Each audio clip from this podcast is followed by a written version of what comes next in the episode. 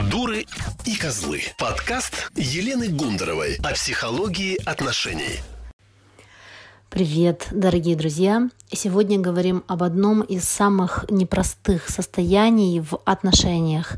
Это состояние обесценивания. Точнее, о боли, которую мы испытываем, когда близкий человек обесценивает нас.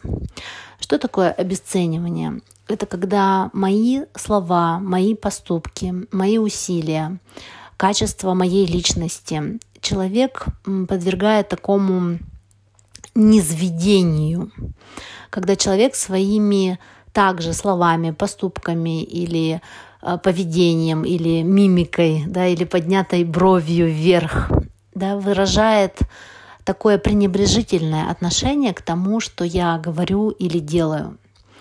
Это может быть проявлено в очень разных формах, как я уже сказала. И это может быть неявно и очень тонко. Очень часто это делают родители по отношению к детям. И вот эти травмы, травмы обесценивания, травмы обесценивания остаются с нами надолго, остаются на всю жизнь.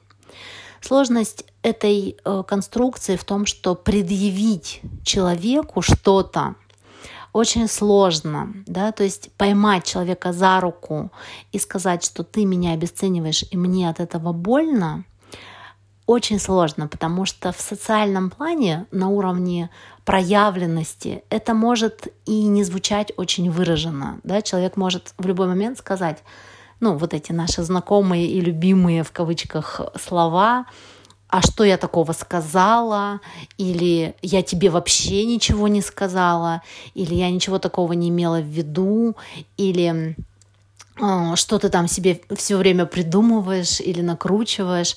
Это то, что называется газлайтингом, да, собственно говоря, вот отрицание чувств другого человека, это тоже обесценивание, да, когда кто-то говорит, это неправда, этого не было.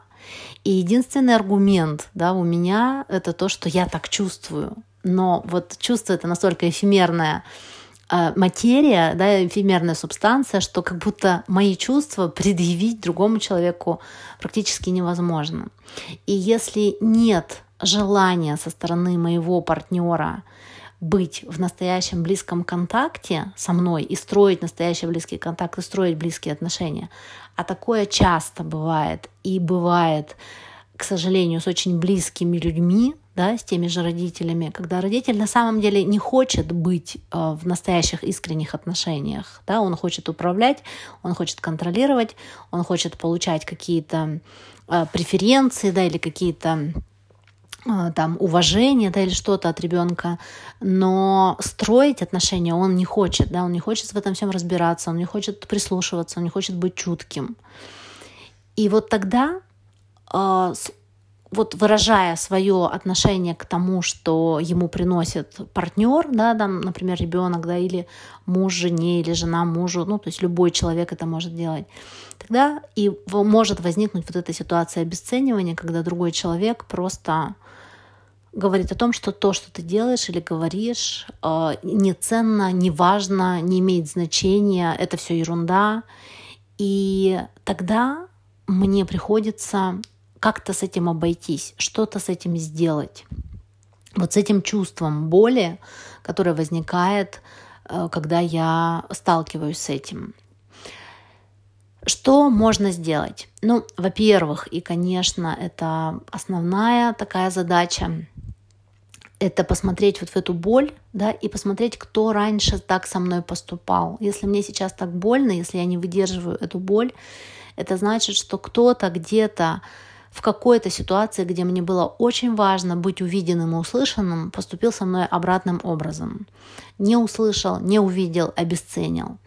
Повторюсь, это очень часто бывает из детских ситуаций, когда ребенок, например, приносит что-то суперценное, супер важное родителю, там, может быть, он что-то нарисовал, или он, может быть, что-то создал, или он играет во что-то такое важное, или совершает какой-то подвиг, да, и говорит, вот посмотри, посмотри на меня скорее, посмотри, вот это так важно сейчас.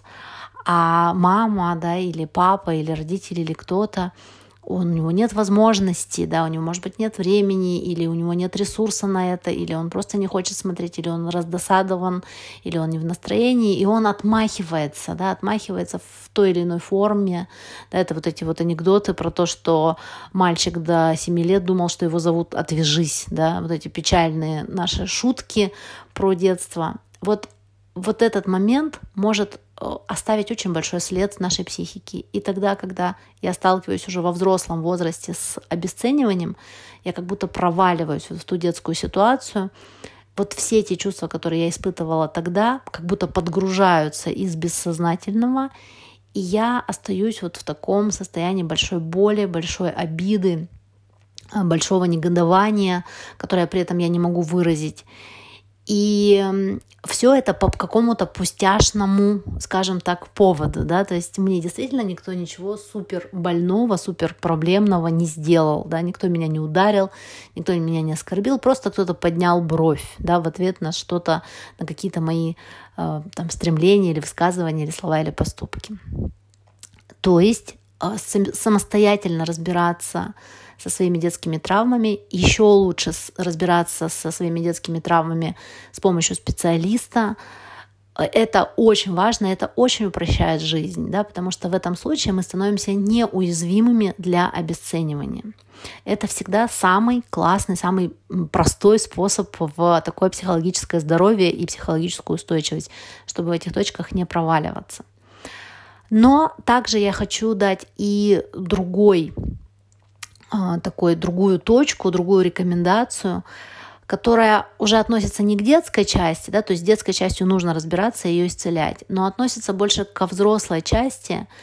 И в этой точке мы можем увидеть, что то, что мы делаем, уже взрослый человек делает.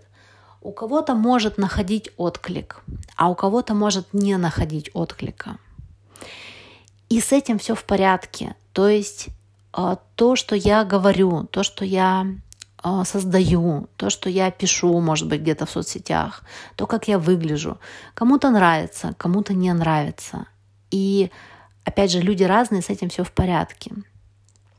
И вот наша взрослая часть может соединиться вот с этим чувством, с этим уважением мнения других людей. Это может звучать примерно так я понимаю и принимаю, что тебе не нравится, не отзывается то, что делаю я, это с тобой не в резонансе. И с этим все в порядке. Мы потому что мы разные.